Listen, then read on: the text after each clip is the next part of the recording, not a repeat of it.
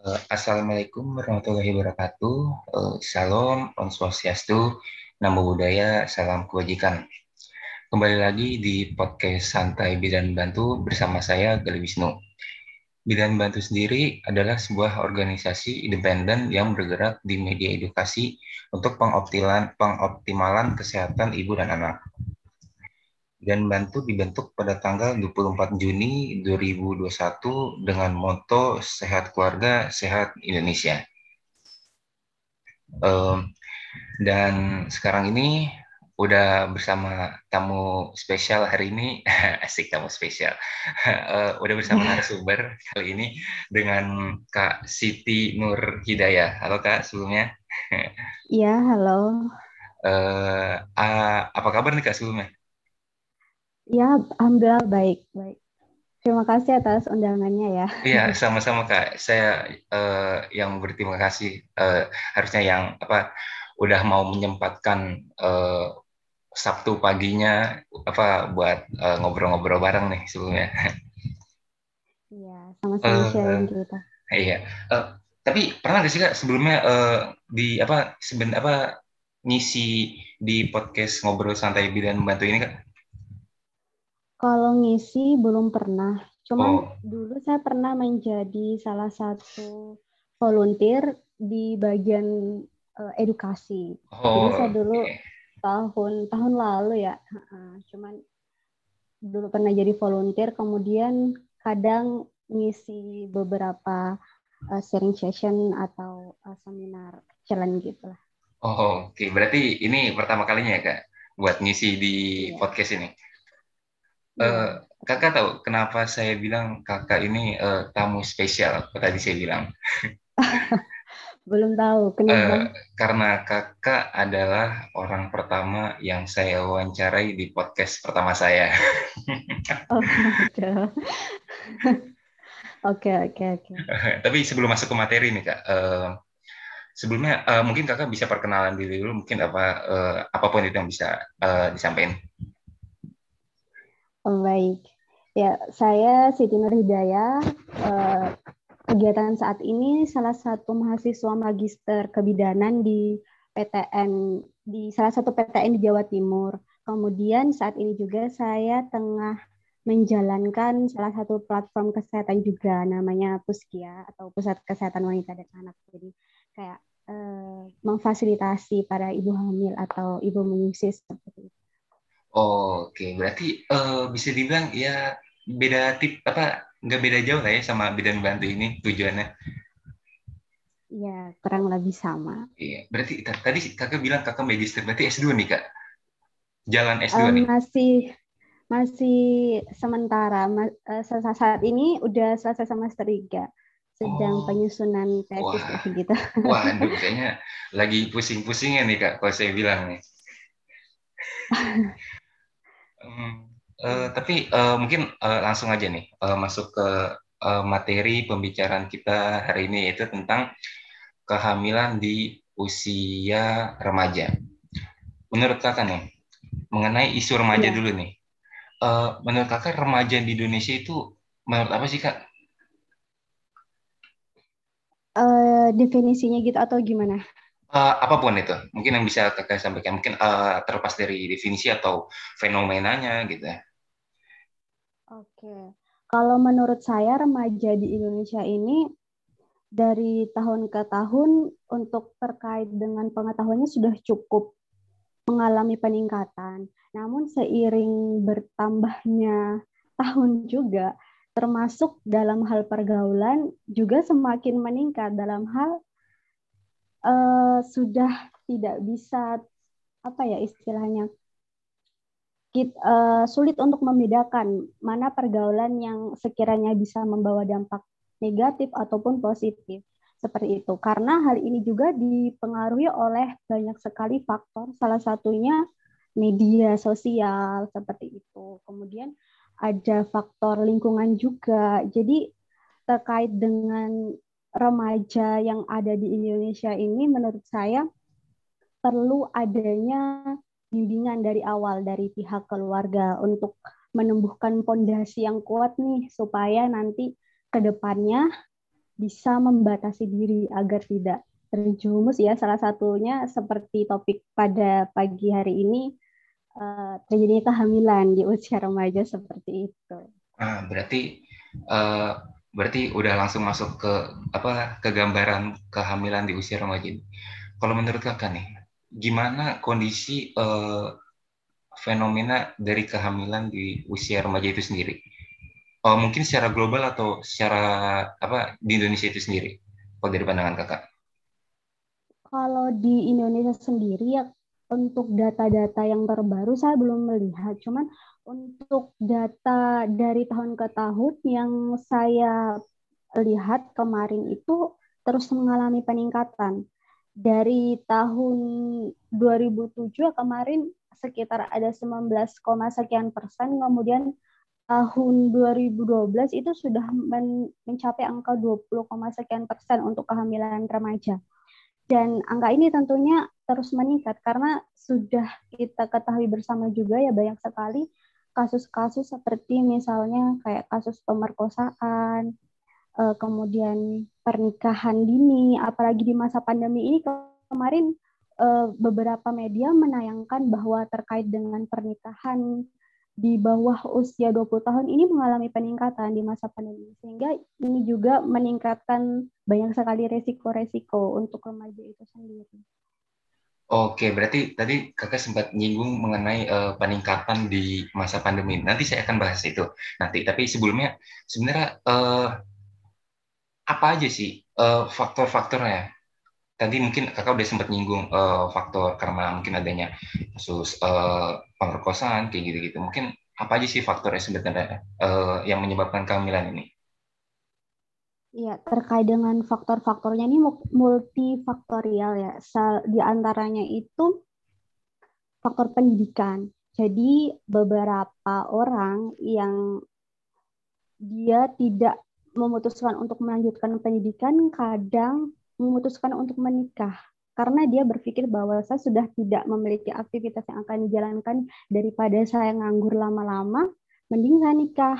Nah, di sisi lain ada ada faktor ekonomi. Kadang keluarga berpikir bahwa dengan anaknya menikah maka sudah membebaskan lebih maksudnya adalah lebih meringankan, lebih meringankan dari segi ekonomi sehingga dia eh, mengizinkan anaknya untuk menikah di usia remaja sehingga terjadilah kehamilan di usia remaja. Kemudian ada lagi terkait dengan faktor eh, lingkungan. Jadi dari lingkungan sekitar bisa saja ada pengaruh pengaruh yang negatif, entah itu dari teman, entah itu dari kerabat sendiri bahkan ataupun orang lain.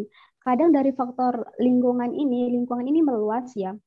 Dari faktor lingkungan ini muncullah kadang eh, apa ya hal-hal kayak seperti pemerkosaan dan sebagainya pelecehan seksual seperti itu. Kemudian dapat juga dilihat dari segi uh, pergaulan misalnya dalam hal pacaran. Kemudian hal ini juga tentunya dapat memiliki potensi untuk mengalami seks bebas sehingga timbullah kehamilan remaja itu sendiri kehamilan di usia remaja itu sendiri seperti itu Eh, kira-kira faktor terbesarnya itu apa kak? Kalau faktor terbesar ini untuk secara dikesim, kalau untuk disimpulkan satu faktor terbesar sepertinya menantang ya karena dari sumber-sumber yang dibaca itu beda-beda. Oh, okay. Ada yang faktor terbesarnya itu ekonomi, ada yang karena faktor terbesarnya karena uh, pelecehan seksual dan lain sebagainya. Bahkan kondisi keadaan pandemi pun bisa menjadi salah satu faktor tertinggi di tahun ini seperti hmm. itu kak. Ya, ya. Uh, terus uh, mungkin berbicara mengenai uh, dampak dampak buruk kira-kira dampak buruk dari kehamilan usia remaja ini uh, untuk jangka panjang untuk jangka panjang maupun jangka pendeknya kira-kira apa kak? Ya kalau jangka pendeknya itu tentu saja bisa menimbulkan uh, masalah psikologis ya karena kita ketahui bersama bahwa masa remaja masih dalam masa pertumbuhan dan perkembangan khususnya uh, psikologisnya, mature-nya dari segi uh, emosionalnya seperti itu. Kemudian dari segi fisiknya juga belum sepenuhnya mature dan ketika seorang remaja mengalami kehamilan dalam usia yang masih labil istilahnya, itu bisa menimbulkan stres tersendiri. Dia tidak bisa lagi main bersama temannya, kemudian tidak bisa uh, melakukan apa yang ingin dia lakukan di masa-masa remajanya, seperti itu. Kemudian perubahan-perubahan yang terjadi selama kehamilan itu bisa menimbulkan banyak sekali faktor-faktor resiko. Di antaranya itu adalah perdarahan. Perdarahan karena apa? Karena e, banyak sekali ya faktornya seperti ketika hamil pada keadaan tubuh yang belum siap khususnya pada remaja bisa memicu ter, terjadinya anemi. Nah, anemi ini salah satu efeknya bisa dirasakan saat itu juga atau ketika dia mau. Yang dia rasakan saat uh, kehamilan kayak misalnya uh, lemah, lesu, kemudian tidak bergairah, kemudian nanti ketika mengalami persalinan bisa saja terjadi perdarahan dan efek dari itu efek itu baru efek dari segi ibunya lah ya. Beda lagi nanti efek dari segi bayinya itu sendiri. Kalau efek dari segi bayinya sendiri, efek jangka pendeknya bayinya lahir dengan berat yang sangat rendah. Kemudian nanti ketika anaknya lahir dan nutrisinya tidak tercukupi, karena kita bisa membayangkan, misalnya nih eh, kita makan biasanya satu piring ya kebutuhan remaja misalnya satu piring untuk dirinya dia sendiri. Dan ketika hamil otomatis satu piring itu dia bagi dengan janin yang dia kandung. Nah otomatis tidak cukup kan untuk diri kita. Diri kita saja masih kurang apalagi kita harus menanggung lagi janin yang ada di dalam tubuh kita sehingga itu bisa menyebabkan anaknya mengalami kurang gizi.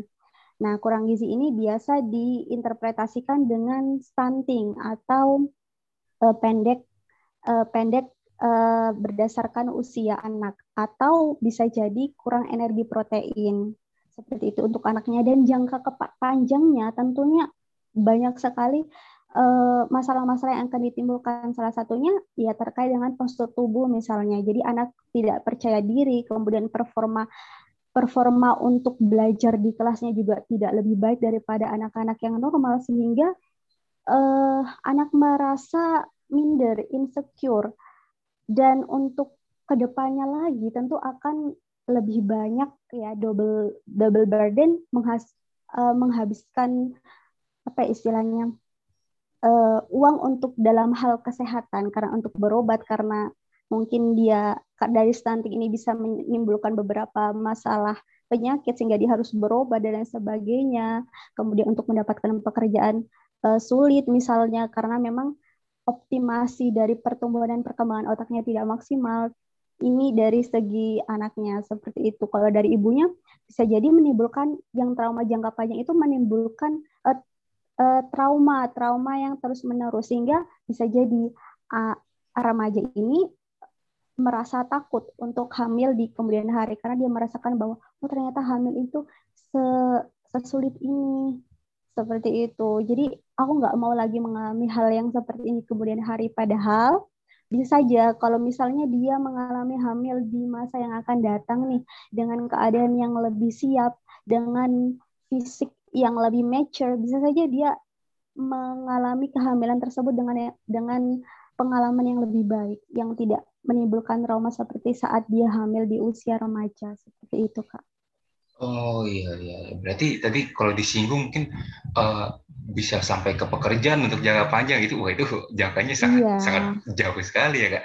Uh, mungkin uh, yang saya tahu nih kak, uh, tadi selain tadi nyinggung soal apa resiko pendarahan atau anemi dari ibunya, uh, yang saya tahu apa ada juga uh, kemungkinan adanya uh, kelahiran prematur. Sebenarnya uh, apa persisnya prematur ini kalau bisa dijelaskan itu seperti apa sih kak gitu? Untuk orang awam seperti kita kita nih, atau mungkin seperti saya. Iya. iya benar sekali ya.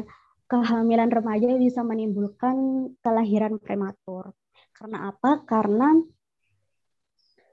uh, salah satu faktor resikonya itu tadi kekurangan gizi. Nah, sebenarnya nih kan misalnya nih kita kalau diibaratkan menempati suatu daerah tertentu yang mana kita berpikir bahwa daerah itu tuh banyak sekali uh, sumber makanannya misalnya banyak sekali sumber-sumber bahan yang kita butuhkan untuk hidup. Nah, ketika bahan yang kita butuhkan untuk hidup salah satunya bahan pokok yaitu makanan itu habis, tentunya kita akan pindah ke daerah lain yang mungkin memiliki uh, sesuatu yang lebih banyak lagi dari tempat yang pertama. Nah, ini bisa kita analogikan dengan janin yang ada di dalam uh, rahim dari seorang remaja. Jadi pada saat remaja kan pro, masih terjadi proses pertumbuhan dan perkembangan. Otomatis gizi apalagi kalau remajanya ini ya Kak misalnya remaja kan biasanya berat badannya masih uh, masih ini ya masih kadang tuh kebanyakan masih di bawah normal gitu kak dalam artian eh, uh, 30 kilo terus uh, jarang lah yang mencapai 40 kecuali yang memang benar-benar uh, late late remaja gitu ya kan ada namanya early dengan late remaja gitu uh, uh, yeah, yeah. itu bisa menimbulkan kurang energi protein, eh kurang ya kurang energi KEK, kurang energi kronis. Nah dari keadaan kurang energi kronis dari si remaja itu sendiri, dia tidak mampu untuk mencukupi nutrisi atau menyalurkan nutrisi ke janinnya dan akhirnya apa? Janinnya kekurangan nutrisi di dalam rahim, akhirnya jadinya secara fisiologis itu bisa saja keluar. Keluar dalam artian lahir sebelum usia kehamilannya matang. Yang ini dinamakan prematur. Atau kalau mau dispesifikkan, kehamilan yang berada pada usia di bawah 37 minggu. Seperti itu, Kak. Atau di bawah 9 bulan. Um, berarti um, mungkin sekarang kita uh, masuk ke apa uh, ada mungkin beberapa fenomena yang tadi sempat disinggung sama uh, Kak Siti yaitu uh, apa karena pandemi jadi meningkatnya uh, uh, banyaknya pernikahan dini yang menyebabkan akhirnya kehamilan dini juga gitu ya kan Kak?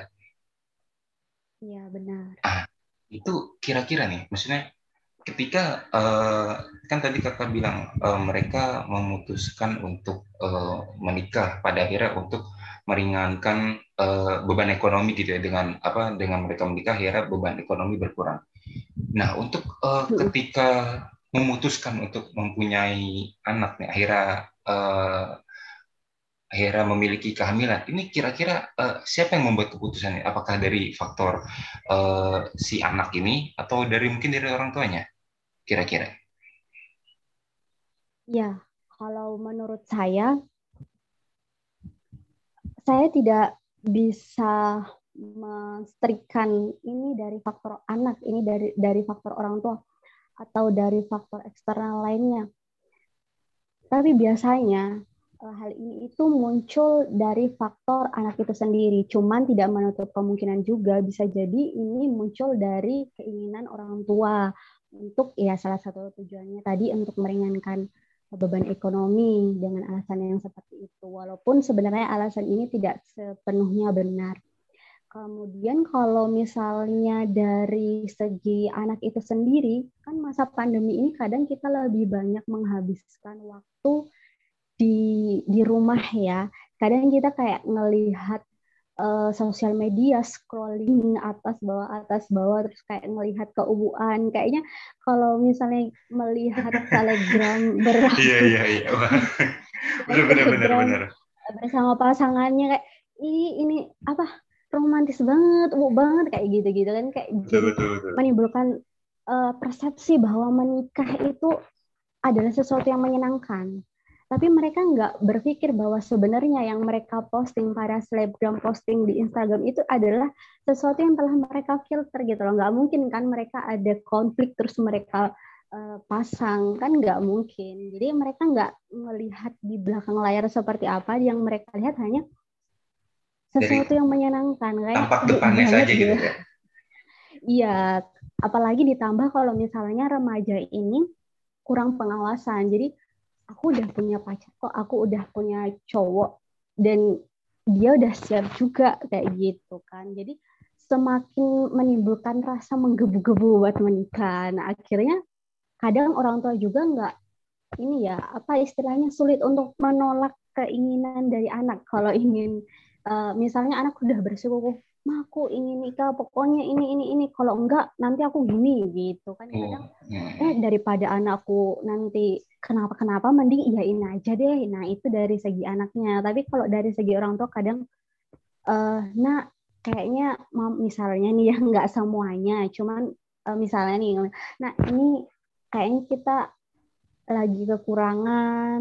Misalnya uh, ayah lagi di PHK atau pekerjaannya sudah nggak bisa dijalanin lagi sekarang. Jadi kebutuhan ekonominya juga tidak mencukupi. Bagaimana kalau misalnya berhenti sekolah aja dulu bantu cari uang atau e, kamu kan udah ada pasangan bagaimana kalau kamu nikah nanti ya gini-gini gitu kan bisa aja gitu kan ya yeah, itu yeah, kan yeah. kadang anak juga nggak tega ya kalau misalnya menolak kasian juga orang tua saya sudah nanggung saya dari kecil sampai gede ini dan saya belum bisa ngasih apa-apa. Nah ini udah gede malah nggak bebanin, mending aku nikah aja deh, hitung-hitung ngebantu orang tua. Nah padahal persepsi yang seperti ini juga tidak sepenuhnya benar kan masih ada jalan lain untuk menyelesaikan segala sesuatu gitu. Iya, oke. Okay. Um, mungkin nanti kasus, uh, mungkin itu kasusnya lain. Ini sebenarnya saya mau nyinggung ini mungkin agak sedikit sensitif kan. Uh, jadi saya baca nih di Twitter ada seorang anak dia umur 12 tahun dia uh, ceritanya nih terpaksa menjalani kehamilan gitu yang usianya hampir tujuh bulan uh, tanggal 2 November kemarin gitu. Uh, dari dari berita yang saya baca. Nah di Indonesia ini melarang aborsi.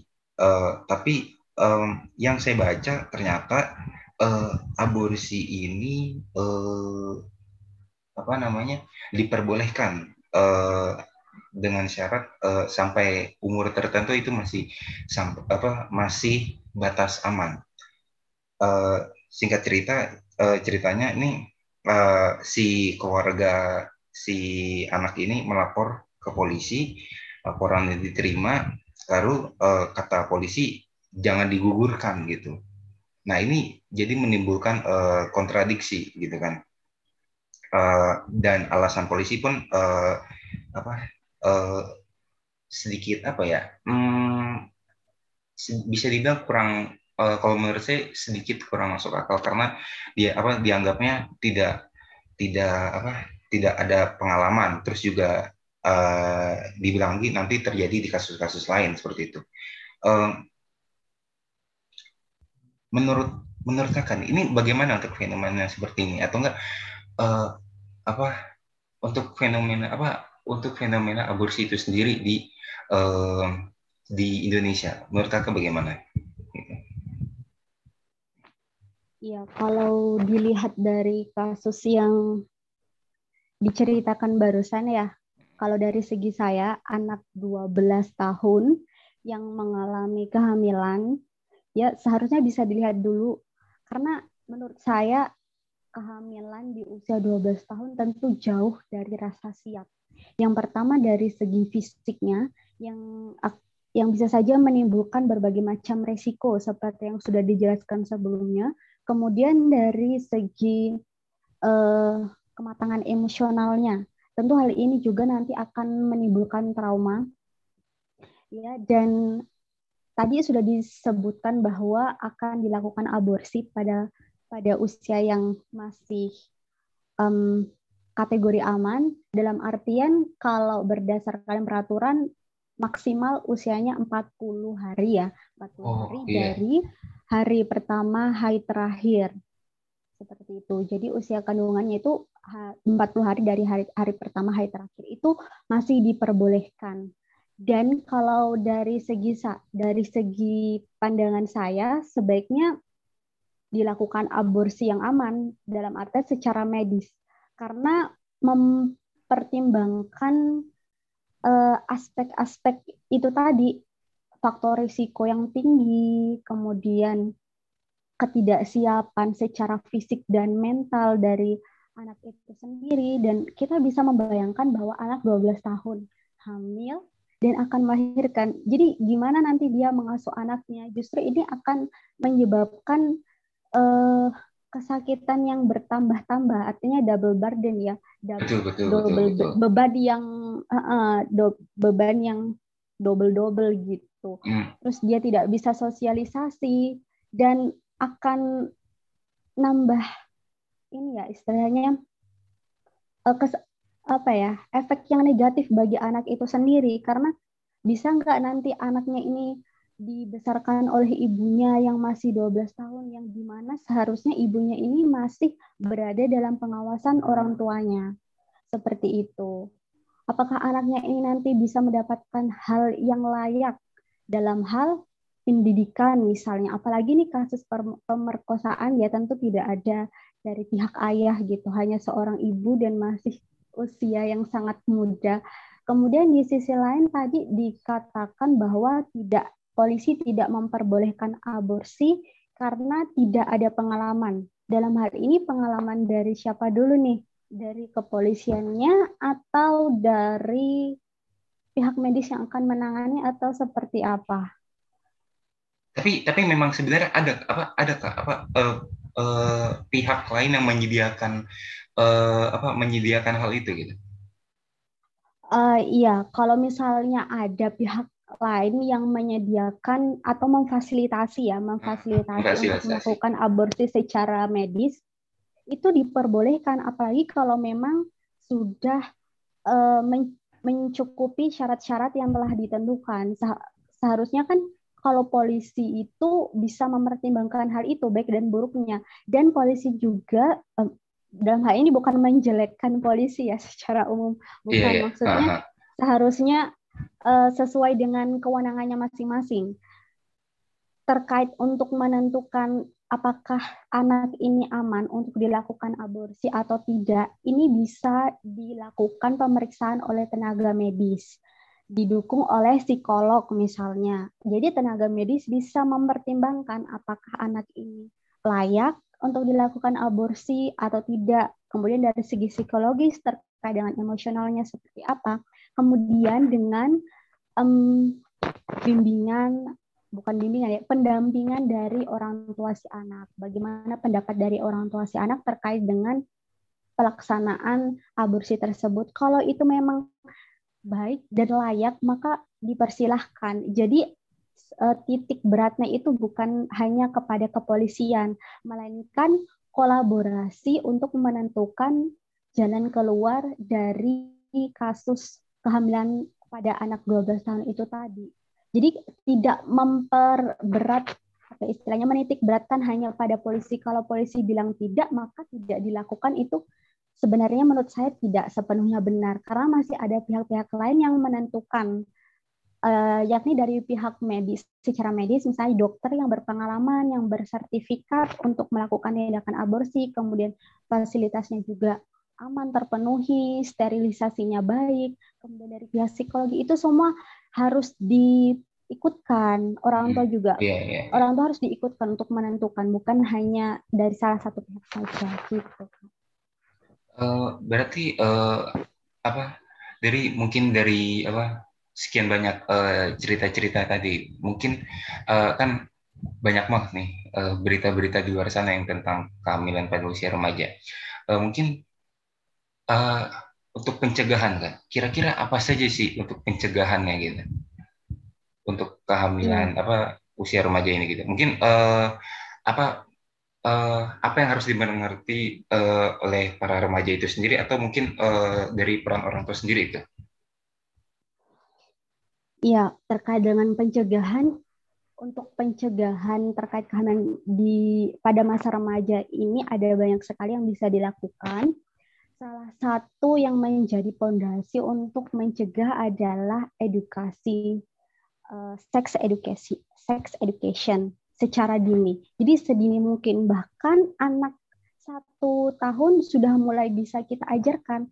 Namun kembali lagi cara mengajarkan adalah sesuai dengan usianya. Jadi anak satu tahun kita bisa mengajarkan misalnya kalau mandi pakaikan handuk, harus dalam ruangan yang tertutup, seperti itu. Jadi habis mandi tidak langsung tanpa busana keluar gitu nyelonong aja kan. Kita bisa mengajarkan dari dari situ nanti akan tumbuh rasa malu, rasa aware untuk menutup bagian-bagian tertentu. Kemudian eh, seiring dengan meningkatnya usia, kita bisa mengajarkan kepada anak misalnya pada anak-anak usia 4 5 tahun bahwa bagian yang uh, misalnya dari mulut area dada, kemudian uh, area pusar ke bawah di antara paha itu adalah bagian yang rahasia misalnya kata-kata yang seperti ini adalah bagian yang rahasia nah jadi kalau orang mau nyentuh bagian ini bilang tidak.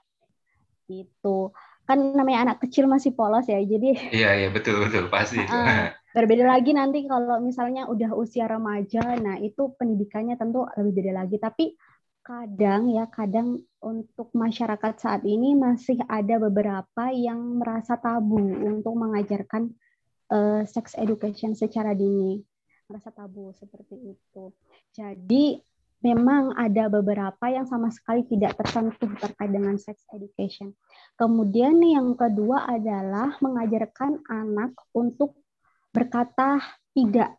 Dalam artian kita kan kadang gini nih misalnya kalau ingin berpergian contohnya uh, sebagai orang tua tentunya ingin yang terbaik buat anak ya misalnya uh, nanti kita pergi pakai baju yang ayah gitu kan. Terus anak bilang nggak mau ma aku mau pakai baju yang B gitu. Terus kita bilang nggak usah nak A aja ini nanti yang paling bagus kamu cantik kalau pakai baju. Jadi secara tidak langsung kita tidak uh, apa ya istilahnya tidak menganggap pendapat anak. Nah bagaimana kalau hal ini terjadi kepada dia dengan orang lain di luar sana. Dalam hal uh, pelecehan seksual ya, misal seperti ini.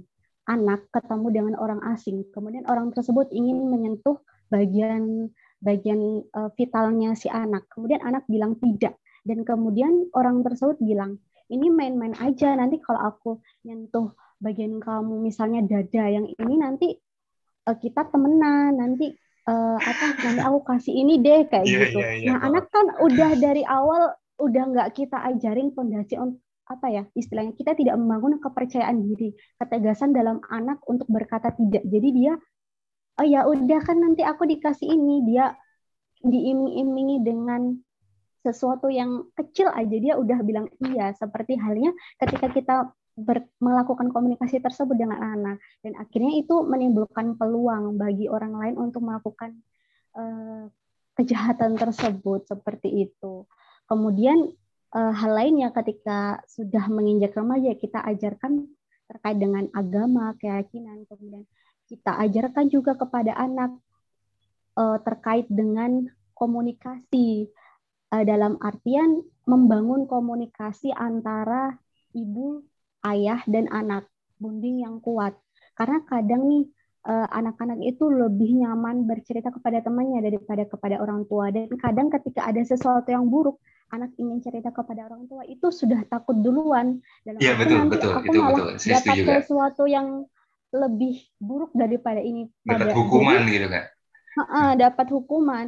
Jadi seperti yang kasus anak 12 tahun ketika dia diancam nanti aku ini loh apa ancamannya itu katanya mau ditembak pakai pistol apa ah, gitu. Iya, iya.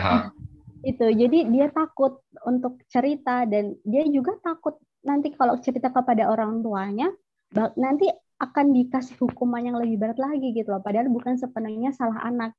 Nah, jadi dari situ kita bisa membangun uh, kepercayaan kepada anak bahwa apabila ada sesuatu yang mengganggu pikiran, entah itu baik atau buruk ajarkan anak untuk cerita kepada kita. Mama sama papa bakalan support apa pun yang kamu ceritakan. Kami nggak akan menghakimi atau nggak akan marahin apa pun itu.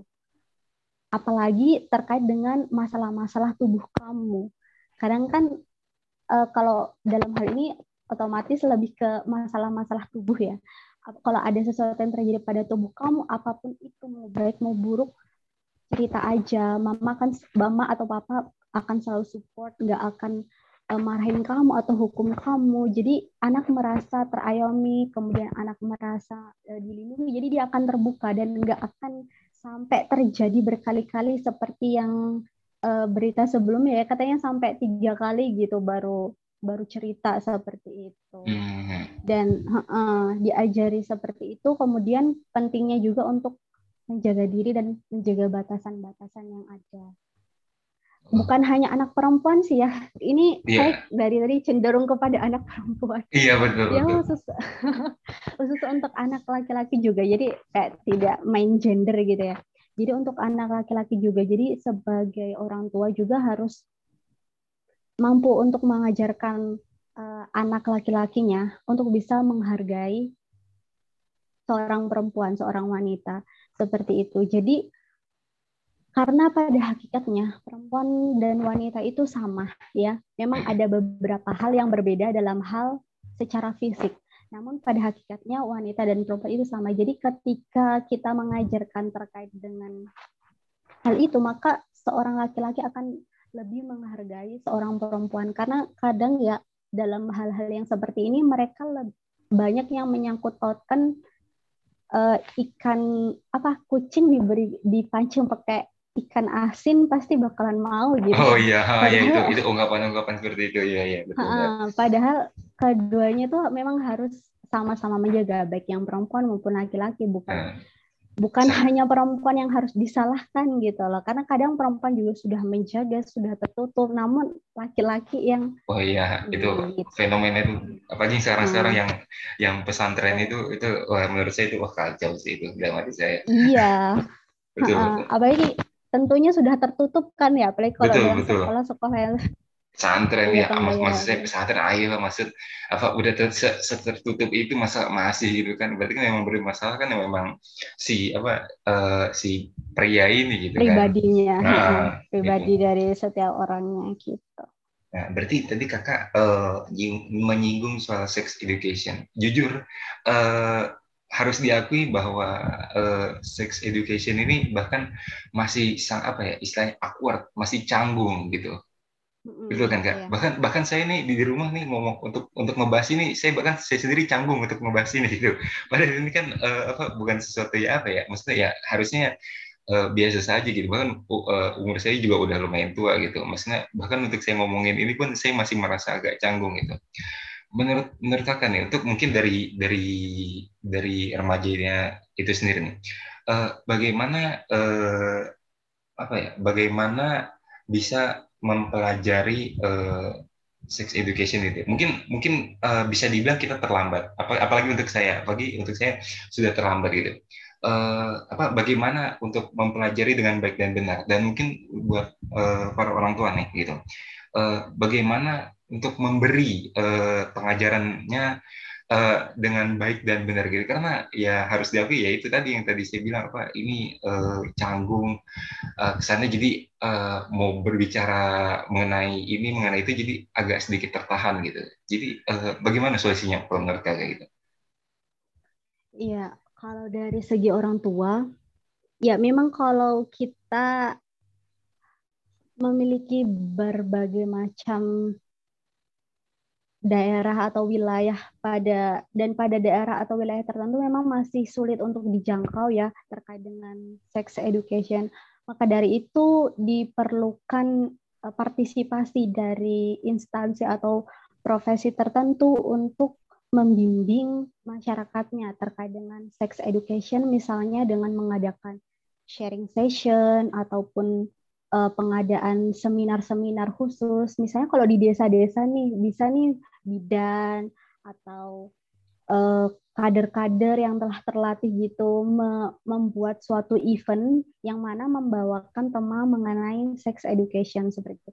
Jadi para masyarakat yang ada di situ bisa mengenali dan kemudian nanti mengaplikasikan kepada anaknya. Namun kalau saya melihat terkait dengan hal-hal yang seperti ini memang masih kurang, memang masih kurang. Jadi perlu adanya peningkatan lagi ya, seperti yeah. itu. Kemudian kalau dari segi wilayah perkotaan misalnya, kalau di perkotaan itu lebih kepada sosial media ya pemanfaatan sosial media. Jadi zaman sekarang itu banyak sekali uh, pembelajaran-pembelajaran misalnya kayak kulwap ataupun misalnya seminar online, kuliah online, kuliah dalam artian untuk khusus parenting loh ya. Iya, parenting mempelajari tentang hal itu. Jadi di situ nanti kita bisa berbagi ataupun kita bisa sharing bersama ahlinya terkait dengan sex education. Namun kembali lagi hal ini kembali kepada uh, minat dari masing-masing individu. Karena memang ada beberapa orang yang sudah kita suguhkan ayo ikut ini ayo ikut itu. Tapi mereka belum memunculkan niat untuk ngikutin hal itu sehingga ketidaktahuan itu akan terus dia alami. Mungkin uh, ke sana meremehkan gitu kak? Ya aku udah tahu kok atau ah ini biasa aja atau nggak ada waktu aku sibuk ini itu ini itu. Jadi gitu kan. Karena ini juga khususnya ini ya sebenarnya laki atau perempuan itu sama karena sama-sama uh, membimbing dan uh, mengasuh anaknya jadi antara diusahakan antara seorang wanita dan seorang pria jadi sebelum dia menjadi seorang ibu baiknya membuat kesepakatan nih bahwa dalam membimbing atau membesarkan anak kita harus terus belajar dan bertumbuh bersama. Jadi dengan belajar dan bertumbuh bersama, Ya salah satunya ikut-ikut kelas yang seperti itu, seminar atau apa pun itu yang dapat meningkatkan ilmu sehingga nanti bisa membimbing atau mengajarkan anaknya untuk lebih baik lagi ke depannya seperti itu. Kemudian untuk kita-kita nih misalnya para remaja yang kayak masih ngerasa awkward atau canggung gimana gitu ya. Iya betul ya, betul. Jadi jadi kita bisa mengikuti hal yang sama event-event yang seperti itu yang menyediakan eh, fasilitas-fasilitas uh, yang seperti itu. Kita cari sendiri banyak kok hal-hal yang seperti itu dalam konteks yang benar. Karena kadang remaja karena saking dia itu penasaran dan ketika dia bertanya misalnya kepada orang tua atau orang terdekat dan dia tidak mendapatkan jawaban yang membuat dia puas. Dia itu mencari secara mandiri dan akhirnya apa menjurus ke pornografi seperti itu. Video-video yang tidak selayaknya ditonton dan itu bukannya sex education ya, malah itu, itu merusak otak sudah lebih parah dari berbeda. narkoba. Ranahnya sudah sudah keluar jalur ini iya. Ha-ha. Justru itu lebih parah daripada narkoba ya berdasarkan penelitian itu justru sangat merusak sekali uh, remaja dalam hal tingkah laku, uh, kemudian emosinya itu sangat sangat membawa dampak yang negatif seperti itu. Jadi yang pertama kalau untuk remaja bertanya kepada orang yang tahu atau orang terdekat. Apabila orang terdekat tidak bisa atau belum mampu memberikan hal itu, maka cari uh, lingkungan atau dalam hal cari organisasi misalnya kelompok. Misalnya kita belajar bareng kita ikut ini kita ikut ini seperti itu. Jadi dari situ kita bisa belajar untuk mengenali diri kita sendiri terkait dengan tubuh dan lain sebagainya seperti itu. Okay. dan uh, ya untuk remaja kan misalnya kan untuk remaja. Dan tentunya ini nanti bisa jadi bekal dong untuk ke depannya kalau misalnya sudah berumah tangga. Jadi ah, iya, betul, bisa betul, betul. ada perbaikan nih. Uh, ada perbaikan, generasi lah. Uh, daripada yang sebelum sebelumnya gitu kan. Betul betul betul, betul. Uh, berarti mungkin balik lagi nih ke soal uh, kehamilan di usia remaja. Uh, mungkin nih ketika uh, ini sudah terjadi nih apa orang-orang uh, apa anak-anak ini yang sudah mengalami apa kehamilan di usia remaja ini uh, apa kira-kira apa yang bisa dilakukan gitu kak? Apa mungkin uh, mungkin tadi dari ketidaksiapan uh, apa ketidaksiapan anaknya apa jadi uh, apa yang bisa dilakukan ketika sudah terjadi gitu? Ya, jadi yang bisa dilakukan ketika sudah terlanjur hamil pada usia remaja adalah orang tua memiliki salah satu uh, peran yang penting dalam hal ini. Orang tua, kemudian orang-orang di sekitar. Jadi mendampingi anak tersebut, membantu mengarahkan sampai anak tersebut mencapai usia yang mana dia telah siap baik secara fisik maupun emosional. Usia dewasa ya dalam hal ini.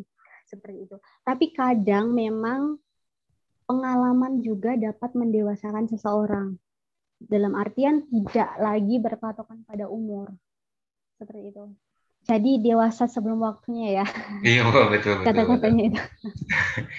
Iya. Jadi sebelum itu kan otomatis kaget ya apalagi kalau usianya itu di bawah 20 tahun bahkan di bawah 17 tahun gitu ya. Oh iya. Kaget. Jadi di sini perlunya peran penting dari orang tua. Jadi didampingi anaknya, kemudian jangan lupa peran penting dari segi tenaga medis juga. Jadi melakukan pemeriksaan yang rutin, kemudian penentuan persalinan juga nanti didiskusikan uh, oleh tenaga medis. Kemudian sekalipun orang tua atau orang terdekat ini mm, membimbing dalam artian mengarahkan orang tua juga tidak bisa sepenuhnya memaksakan kehendaknya dia gitu.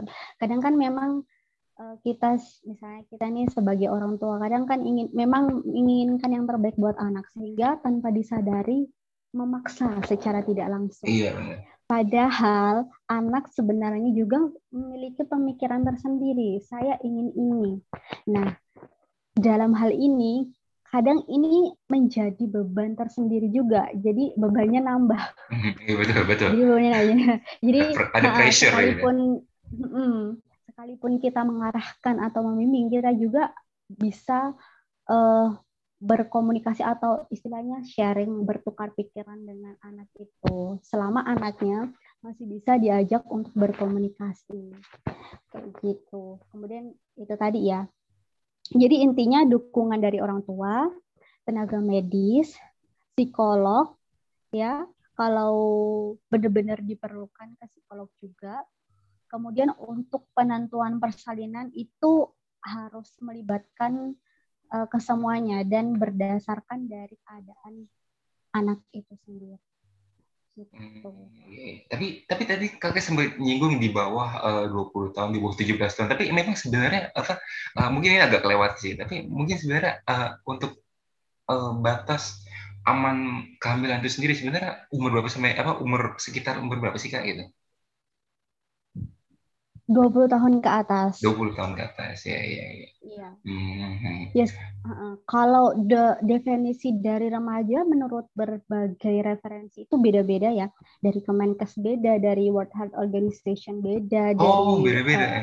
Uh, uh, beda-beda. Jadi ada yang mendefinisikan 10 sampai 19, eh, ada juga bahkan yang sampai 24 tahun, ada yang sampai 25 tahun, beda-beda. Jadi kalau didefinisikan berdasarkan kelompok-kelompok tersebut tentunya berbeda. Namun dalam hal ini, kalau uh, penentuan untuk hamil tidaknya atau resiko tinggi atau tidaknya itu dari usia 20 tahun. Kalau di bawah 20 tahun itu termasuk resiko tinggi. Resiko tinggi untuk berbagai macam resiko. Walaupun di umur 20 tahun ke atas juga memiliki resiko tapi tidak setinggi kalau di bawah 20 tahun seperti itu, Kak. Hmm, berarti dari sisi medis mungkin di atas 20 tahun gitu ya, Kak? Iya, 20 tahun ke atas. Hmm. Uh, berarti ini tapi kira-kira uh, kita udah ngobrol lumayan lama nih ya, Kak. Udah mungkin sekitaran udah berapa ini? kok, kok dari saya sih kira-kira udah 30 menitan lewat ini mungkin nih kak mungkin uh, uh, closing statement dari uh, keseluruhan uh, pembicaraan kita hari ini. Mungkin yang bisa disampaikan. Baik. Jadi kehamilan remaja merupakan salah satu fenomena yang cukup banyak ya saat ini dan tentunya menimbulkan berbagai macam risiko mulai dari fisik maupun psikologis bagi yang mengalaminya. Sehingga diperlukan peran dan pondasi untuk para anak-anak ya, khususnya masa remaja. Dan dalam hal ini diperlukannya dukungan atau support dari orang-orang sekitar termasuk orang tua untuk memberikan sex education sedini mungkin sehingga anak dapat membentengi dan menjaga dirinya dari sesuatu yang tidak diinginkan, salah satunya kehamilan di masa remaja itu sendiri. Oke, oke, oke. Wah, ini statement yang cukup menarik ya. Berarti uh, saya pikir uh, uh, cukup untuk pembicaraan hari ini ya, Kak. Uh, semoga bisa bermanfaat untuk teman-teman yang mendengarkan di luar sana. Um, jadi uh, mungkin bisa langsung ditutup saja ya, Kak. Terima kasih nih, Kak, atas waktunya. Maaf mengganggu waktu Sabtu paginya nih. Ya, terima kasih kembali sudah diberikan ruang buat sharing. Siap, siap, sama-sama. Amin, amin. Ya, sehat selalu untuk semuanya. Pasti, pasti. Terima kasih banyak, Kak. Oke. Oke, maka dari itu uh, dari uh, sesi uh, ngobrol santai uh, bersama bidan membantu uh, kita tutup hari ini. Terima kasih. Uh, Assalamualaikum warahmatullahi wabarakatuh. Salam. Nah, uh, Om Swastiastu, Namo Buddhaya, salam kebajikan. Waalaikumsalam warahmatullahi wabarakatuh. Selamat pagi.